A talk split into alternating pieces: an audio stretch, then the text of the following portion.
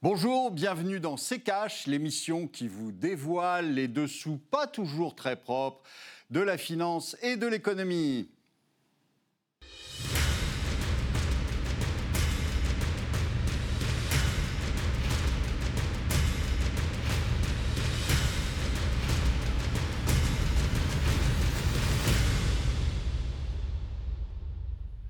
Bonjour, aujourd'hui nous allons vous parler de l'affaire Archegos. Bonjour Estelle.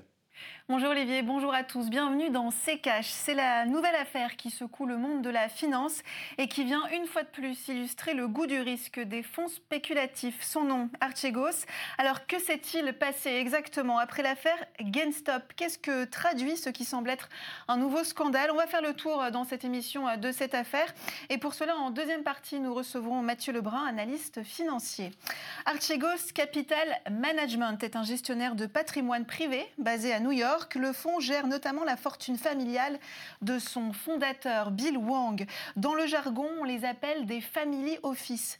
Ces dernières années, ils ont pris de l'ampleur et représenté en 2019 près de 6 000 milliards de dollars d'actifs sous gestion dans le monde, selon un rapport d'INSEAD, une école privée de management. Alors comment ce family office a-t-il réussi à provoquer non seulement un nouveau vent de panique sur les marchés, mais aussi des pertes massives pour plusieurs établissements bancaire. Pour tout comprendre, voyez euh, le tiroir cash d'Antoine Vassas.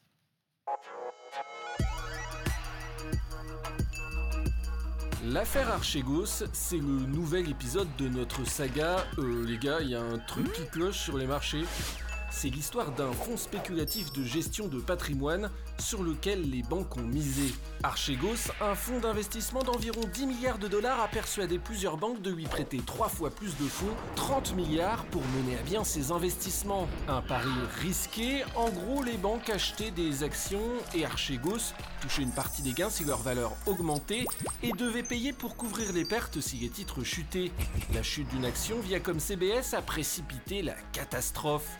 Les banques ont demandé à Archegos de couvrir les pertes, mais le hedge fund n'en avait plus les moyens, précipitant la vente par les banques des titres achetés pour son compte. Résultat, des pertes énormes, 4 milliards d'euros pour le Crédit Suisse, 2 pour Nomura, la deuxième banque d'investissement japonaise, 100 millions d'euros pour UBS, L'affaire a également fait plonger les indices boursiers. Les autorités boursières américaines, japonaises et suisses tentent déjà de comprendre comment de tels risques ont pu être pris, surtout quand on sait que Bill Wang, le patron d'Archegos, avait été condamné pour délit d'initié en 2012. Olivier, cette affaire, c'est une nouvelle euh, illustration de la finance débridée? Ah oui, totalement, mais ce qui est, ce qui est drôle, c'est que... Euh, on entend dans le tiroir cash que euh, euh, les autorités de tutelle s'interrogent sur comment ça a pu se passer. Mais enfin, c'est là pour le, pour le coup, on, nous prend pour, pour des perdreaux de l'année. C'est effarant. C'est quelque chose qu'on connaît depuis des années. C'est d'utiliser l'effet de levier pour gagner de l'argent en bourse. Ça se fait tous les jours. C'est pas juste ce family office. Euh, les banques euh, le font tous les jours. Les grandes sociétés de gestion le font tous les jours. Euh, les family office aussi. Et même, je dirais plus rarement les family office, parce que les family office, en général, c'est euh, du, patrimoine, si vous voulez, transmis sur plusieurs générations pour des grandes familles, et très souvent, ils n'utilisent pas ces produits. Là, on a affaire à euh, euh, un, trader qui a euh, toujours gagné sa vie comme ça. Il a des affaires euh, troubles qui qu'il traîne depuis depuis plusieurs années. Et là, on joue les étonnés en disant ah, mais comment les banques se sont fait avoir, etc. Non, c'est c'est une une euh, quelque chose qu'on connaît depuis longtemps. C'est quelque chose qui euh, euh, nous a emmenés dans une catastrophe en 2007 et en 2008 et en 2009 aussi, et qu'on n'a absolument pas réglé. C'est-à-dire que les problèmes sont toujours les mêmes, les risques qu'on prend sont toujours les mêmes, ils sont toujours là. Et c'est pas parce qu'on a légèrement recapitalisé les banques avec, en les obligeant à avoir des fonds propres. Un petit peu plus important. Je vous ai déjà dit ici plusieurs fois, en moyenne, une banque, c'est 50 milliards de fonds propres, c'est 1500 milliards de total d'actifs au bilan, et c'est 35 000 milliards de positions sur les marchés dérivés et les marchés à terme. Donc, on voit bien qu'il y a, du, a du, de l'effet de levier. Alors, j'espère, j'ose espérer que l'AMF, que la SEC, que tous les organismes de tutelle sont au courant, parce que sinon je leur mets à disposition les chiffres, hein.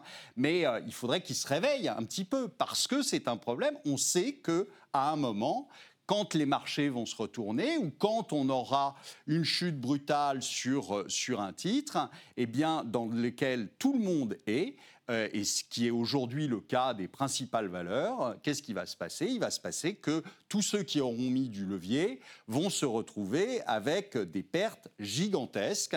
Et, euh, là, aujourd'hui, c'est des pertes qui sont encore contrôlables. Euh, vous avez vu le Crédit Suisse, ça annule son résultat de, l'année. Bon, ok, c'est un peu comme le problème de la Société Générale en son temps, si vous voulez. Mais ça n'est pas un problème à 100 ou 200 ou 300 ou 400 milliards, mais un jour ça viendra, on aura ce problème-là, et là, ça sera un petit peu plus compliqué de résoudre le problème. Merci Olivier. On va continuer de parler euh, de l'affaire Archigos avec notre invité dans la deuxième partie de cette émission. Et cette semaine, nous sommes en liaison avec euh, Mathieu Lebrun. Bonjour monsieur, vous êtes analyste financier. Bienvenue dans cette émission. Bonjour Estelle, merci pour l'invitation. Bonjour à tous. Bonjour Olivier. Alors, Mathieu Lebrun, emprunté euh, pour investir en misant sur une hausse du titre ciblé afin de rembourser l'emprunt et de se rémunérer, c'est ce qu'on appelle euh, l'effet de levier, pardon. C'est ce qui a été utilisé euh, par Archigos. Alors, Olivier nous rappelait en première partie que c'était quelque chose de quotidien. Pour autant, on peut s'empêcher de se demander comment un fonds comme Archigos, c'est-à-dire un family office quasiment inconnu au bataillon, persuade-t-il les banques de lui prêter autant d'argent compte tenu euh, du contexte actuel? Et puis, euh, c'est aussi un peu une générosité qui paraît étonnante, un compte tenu aussi euh, des antécédents de M. Wang. Je rappelle qu'il a été reconnu coupable de délit d'initié en 2012 alors qu'il s'occupait des marchés financiers pour un fonds spéculatif. En somme, comment est-ce possible? Alors, bah, globalement, en fait, c'est tout le problème de la, de la finance actuelle schématiquement. Euh, c'est que c'est toujours le, la recherche de, enfin, l'appât du gain, j'ai envie de dire. C'est-à-dire que le, le, fonds en question, si vous voulez, il était passé, euh, il avait, je crois, il y a 7, euh, ouais, en 2012, je crois qu'il avait 900, enfin moins d'un milliard de mmh sous gestion et il était passé à 10 milliards là l'année dernière. donc en gros, en gros, Monsieur Wang, c'était un peu le, on le surnommait le, enfin c'était lui vraiment qui arrivait à faire des, des, gros gains, des grosses performances. Donc évidemment, en fait, il a, il a, il a, avec le temps, avec les années, bah, toutes les banques ont voulu participer en fait, ont voulu en être schématiquement. Euh, et, en ce sens, euh, par exemple, on avait Goldman Sachs qui travaillait pas encore avec euh, avec Monsieur Wong jusqu'à jusqu'à 2018, je crois, pour vous pour vous recadrer la chose. Donc en fait, c'est toute cette cette incitation à toujours vouloir gagner plus avec l'argent gratuit de la Fed qui a finalement poussé bon nombre de, de banques à suivre Monsieur Wong en fait. Mmh Olivier, sont pointés du doigt dans cette affaire ce que l'on appelle les produits dérivés, les Total Return Swaps. Euh, de quoi s'agit-il exactement et que permettent-ils concrètement? Alors, c'est des contrats, les swaps, c'est des contrats qu'on fait de gré à gré, c'est-à-dire euh, de, banque à banque ou de euh, société de gestion à banque, et qui sont en effet totalement opaques pour la bonne et simple raison que déjà, la plupart du temps, comme ce sont des produits qui sont extrêmement complexes, euh, euh, seul celui qui l'a monté sait à peu près exactement ce qu'il y a dedans, et le contrôleur des risques, bien souvent, n'y comprend absolument rien. Euh, et, donc, vous avez des, des produits comme ça, financiers, qui sont de plus en plus complexes, de plus en plus opaques, qui s'échangent entre banques, qui euh, au final, ne sont quasiment pas contrôlés puisque euh, euh, vous n'avez pas la, possibilité pour les, autorités de tutelle de exactement de monitorer ces, produits-là. Et donc, on, a potentiellement des, petites catastrophes encore à venir. Voilà, donc euh, vous avez, après, vous avez des, milliers de sortes de swaps différents, donc je ne vais pas vous faire un, cours sur le swap. Euh, les produits dérivés, euh, bah, ça vous permet, en effet, sur une, sur une, une, base d'un actif quelconque, que ce soit une action, que ce soit de, la monnaie, que ce soit des taux d'intérêt, vous avez des produits dérivés sur ces produits-là. Euh, et donc, ça vous permet de faire des paris, en fait, et avec des paris avec un effet de levier, c'est-à-dire sur le cours futur euh, de ces, euh, de ces produits-là. Et donc, vous avez, en fait, à partir d'un seul actif, d'une seule dette, d'une seule action, vous avez des milliards de, de, de, de, montants en produits dérivés euh, sur un seul et même actif. Donc euh, évidemment, si cet actif disparaît, ça, peut faire mal dans certaines banques. Et c'est ce que ce qu'on a vu là, c'est-à-dire on, est à chaque fois on est surpris parce que ou en tout cas on fait semblant d'être surpris quand il se passe quelque chose. Sur la, dernière fois c'était GameStop, euh, ensuite là c'est c'est le problème d'Archegos. Mais je veux dire, c'est quelque chose qui est couramment pratiqué depuis 30 euh, ans. Enfin, il y a, y a, euh, depuis que les produits dérivés sont arrivés sur les marchés. Moi, quand je suis rentré euh, en bourse, c'est-à-dire en 87-88, figurez-vous que ça existait déjà. on avait déjà des effets de levier. Donc, il n'y a rien de nouveau sous le soleil. Simplement, mmh. là, ça descend un petit peu dans la rue et les gens s'aperçoivent avec avec euh, effarement euh, que la finance a euh, depuis longtemps pété un câble. Euh, Mathieu Lebrun, en gros, si, je comprends bien, le problème de ces produits dérivés, Olivier euh, l'a d'ailleurs dit, c'est l'opacité. Une réaction du coup à ce qu'a déclaré Andrew Beer, managing partner de Dynamic Bet Investment à New York, à nos confrères de l'AFP. Si chacune des banques avait su qu'Archegos faisait la même chose avec d'autres, aucune n'aurait accepté. Mais au-delà du défaut d'information, est-ce qu'il n'y aurait pas aussi un problème euh, de gestion de risque de la part des banques? Bah, hum, alors c'est sûr que ça, c'est justement le, ce qui explique qu'on a eu pas mal de, de limogeage là chez Crédit Suisse notamment. Mais c'est ce que disait en fait, c'est ce que disait Olivier tout à l'heure. Tous ces phénomènes, c'est pas nouveau. Enfin, à la fin des années 90, on avait le cas d'LTCM où, euh, où on avait, ça s'était fini en bail-out. Sinon, euh, sinon il y avait un risque systémique. On avait également les, les cas de, de LVMH avec Hermès alors pour le coup, moi, c'était quand je commençais sur les marchés au début des années 2000, mais avec une prise de, participation rampante, avec ce même principe en fait de euh, d'avancée masquée, en gros. Oui, exactement, qui n'oblige pas. En fait, le, problème, c'est qu'avec ces, avec ces effets de levier, vous n'êtes pas tenu de déclarer, euh, déclarer la, la, détention de tel ou tel actif. Donc c'est ce qu'avait fait donc comme je le disais la LVMH euh, dans les dans les au début des années 2000 pour euh, pour prendre en fait une participation rampante euh, dans Hermès. Alors le, montage c'était le même principe, c'est qu'on avait eu trois quatre banques, je me souviens plus exactement lesquelles, mais je crois que ça devait être la Générale, Crédit Agricole, en fait qui avaient par ces mécanismes pris moins de 5% du capital d'Hermès, parce que 5% c'était le seuil de déclaration auprès de l'AMF et, donc voilà donc en fait dans le cas d'Archegos c'est le même principe, c'est vous n'avez pas de, euh, vous avez, auprès de la SEC, il n'y a pas d'obligation de déclarer, euh, déclarer son exposition. Alors c'est pas parce que vous avez que 10 milliards sous gestion que vous n'allez pas avoir en ce qu'on appelle en mark-to-market, en exposition instantanée, euh, une valeur de marché de 50 ou 100 milliards de dollars. Donc c'est un peu ce qu'on ce qu'on a eu euh, ce qu'on a eu dans le cas d'Archegos avec euh, avec le les, en fait dans toutes les dans tous ces phénomènes-là, il y a toujours un élément déclencheur, c'est-à-dire qu'en gros ça aurait dans le cas d'Archegos ça aurait pu très bien se passer si vous voulez si notamment dans le cas de Viacom c'était l'une des plus grosses positions du fonds, on n'avait pas eu une annonce de, de vente d'actions par la société le 23 mars, c'est-à-dire que là, en fait, quand vous commencez à avoir ce, genre de mauvaises nouvelles, alors ce qui était intéressant aussi dans ce cas-là, c'est qu'on avait Morgan Stanley qui était partie prenante en fait de l'opération de, de vente d'actions de Viacom Et donc là aussi, où c'est intéressant, c'est que Morgan Stanley et Goldman Sachs ont été euh, rétroactivement les premières à vendre, euh, à vendre leur, euh, leur titre, c'est-à-dire qu'elles ont vite compris qu'Archegos c'était plus, plus solvable, enfin n'avait pas les, les euros, enfin les dollars en l'occurrence en compte pour couvrir les, les, appels de marge. Donc derrière, elles ont très vite liquidé leur position. tout ça surtout avant les autres, avant les Crédits Suisses, Nomura, qui sont pour le coup arrivés un peu après la bataille. Et quand vous regardez en fait l'évolution par exemple de Viacom, bah, vous voyez qu'après l'annonce de cette vente d'actions qui était le 23 mars, derrière, en fait, ça n'a cessé, la baisse n'a cessé de s'accélérer euh, tout au long de la semaine euh, sur des débouclements. Donc, euh, après, après Goldman Sachs, Morgan Stanley, tous les autres ont suivi, mais forcément avec des cours de plus en plus défavorables à mesure que la baisse s'auto-alimentait, j'ai envie de dire. Messieurs, avant de poursuivre, on va marquer une courte pause et on revient dans un instant.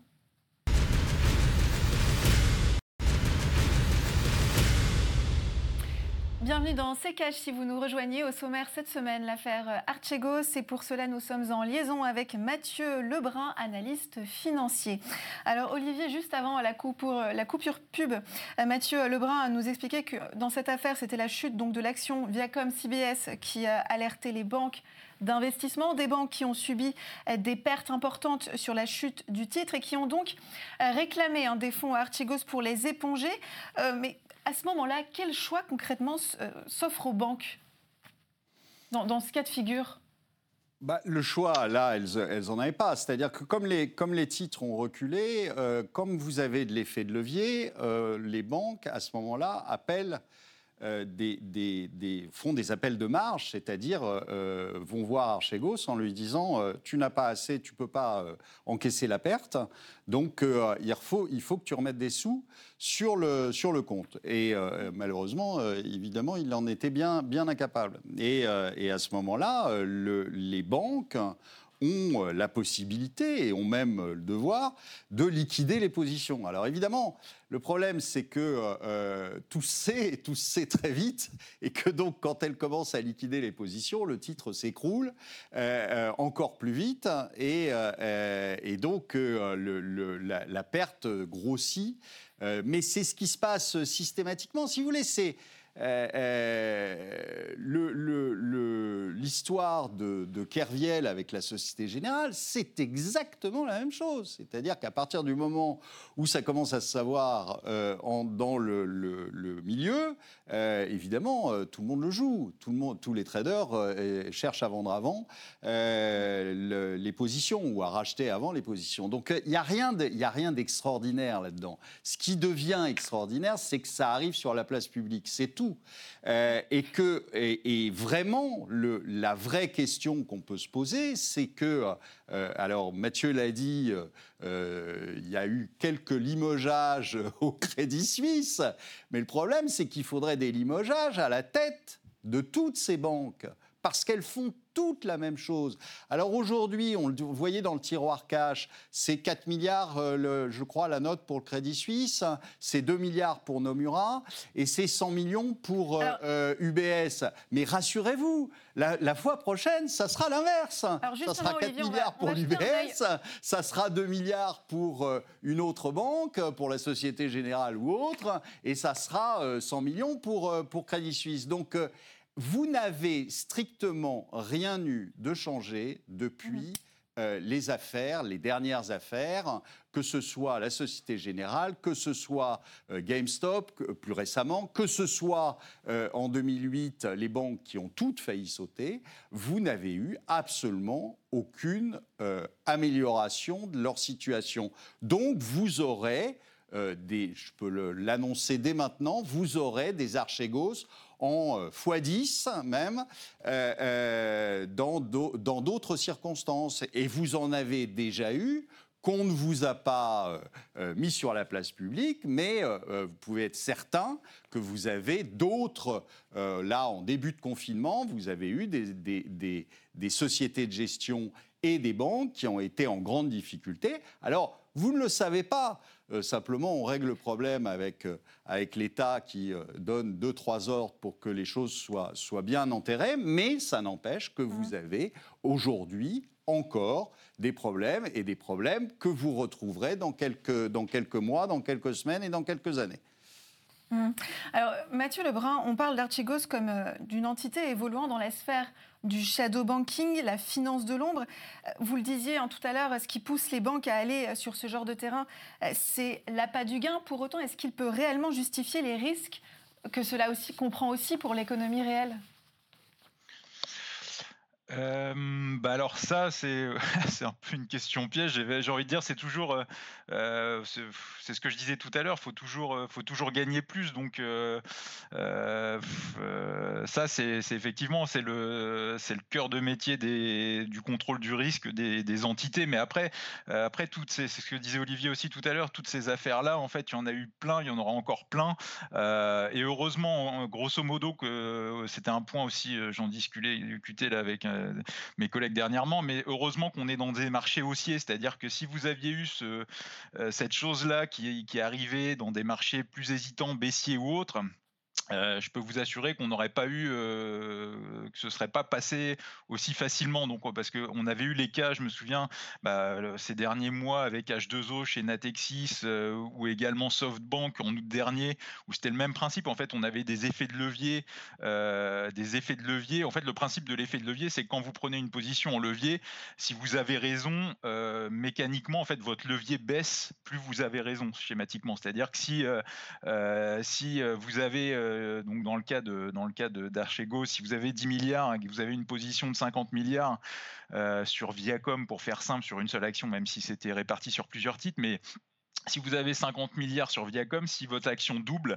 en mark-to-market, votre action elle vaut 100 milliards par exemple. Et donc votre effet de levier, euh, il est plus seulement de, de, 5, mais en fait vous avez plus de valeur en contrepartie avec la valorisation qui a augmenté, donc ce qui baisse mécaniquement votre, euh, votre risque, euh, votre effet de levier en instantané. Mais ce qui est évidemment pas le cas quand l'action dévisse et c'est tout le, tout le pendant inverse qui se passe justement où votre, votre effet de levier augmente à mesure que vous avez tort c'est un peu le pire des cas. Mais ça, c'est effectivement c'est le c'est le problème du contrôle des risques des mmh. banques et voilà, on accepte euh, bah, quand tout le monde gagne, c'est très bien. Maintenant, euh, quand tout le monde perd, alors là aussi, ce que pour rebondir sur ce que disait Olivier tout à l'heure. Le problème dans le cas d'Archegos également, et dans tous ces montages-là, en fait, c'est que tous les, tous les crédits suisses, les Goldman Sachs, les Morgan Stanley, étaient évidemment pas au courant les uns des autres qu'ils avaient autant de, que Archegos avait autant d'engagement à droite à gauche. Et c'est tout le principe de l'opacité de la chose, euh, c'est que vous pouvez avancer de façon masquée et, euh, et ça c'est seulement quand, euh, quand, quand ça finit par exploser. Donc voilà, donc ça, c'est pas bien neuf, j'ai envie de dire, mais, mais ça a toujours fonctionné comme ça et le cas d'Archegos euh, ne fait pas exception. Une réaction euh, avant de se quitter à cette citation. On injecte beaucoup d'argent en ce moment sur les marchés, la Fed Bank, la BCE, alors que dans le même temps, on oblige les taux à rester très bas, ce qui fait que la rentabilité de la banque traditionnelle est très faible. Explication de l'économiste Philippe Dessertine. Cela met une pression incroyable sur les banques qui cherchent des solutions qui semblent sécurisées pour générer des bénéfices, a-t-il ajouté. C'est-à-dire qu'au-delà de jeter la pierre hein, sur, euh, aux banques, c'est peut-être tout un écosystème euh, qu'il faudrait revoir pour éviter ce genre d'affaires à l'avenir? Mathieu Lebrun? Bah alors, euh, de toute façon, en fait, euh, c'était, euh, j'avais lu quelque chose en ce sens dans le Financial Times, je crois, fin mars ou, en début de mois, qu'en gros, le, ce business des swaps et, de l'investissement en dérivés avait contribué, enfin, avait littéralement fait exploser la rentabilité des banques, donc dans le bon sens, depuis depuis 10 ans, depuis ouais, entre 7 et 10 ans. Donc en fait, on est dans les mêmes dans les mêmes timings que, que l'explosion d'Archegos, mais mais en gros, c'est c'est vrai qu'on veut toujours plus et voilà, donc tant que ça monte, tant mieux. Maintenant, au moindre problème, bah, on a souvent euh, tout le monde qui est un peu dans le même sac. Hum, Olivier, une dernière réaction? Il y, a surtout un ennui, euh, c'est toujours la même chose, c'est que, euh, que vous, vous n'avez pas de séparation entre la banque de dépôt et la banque de marché qui euh, jouent donc euh, avec vos sous, en gros, hein, euh, qui, vous servent de, qui servent de à la banque. Hein. Et, donc le problème, c'est que si un jour il y a une, une vraie perte, je, quand je dis une vraie perte, bien sûr que 5 milliards c'est une perte ou 4 milliards c'est une perte, mais euh, c'est une perte qui est absorbable par ce type de banque.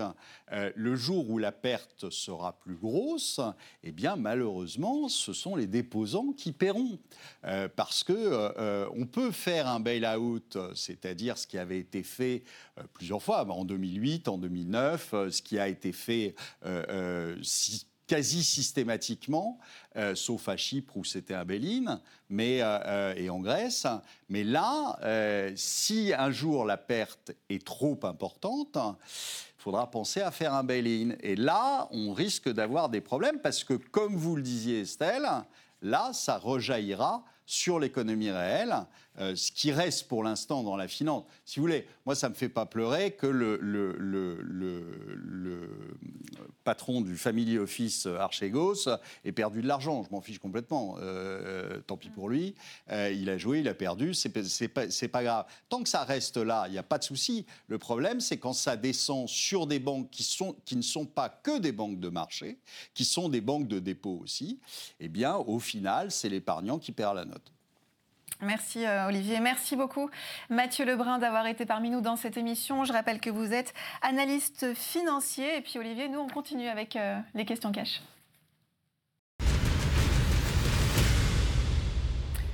Une question de Jean. Olivier, vouloir limiter les manipulations de marché, est-ce un vœu pieux? Quelle solution au niveau international pour les empêcher? Alors il y en a une.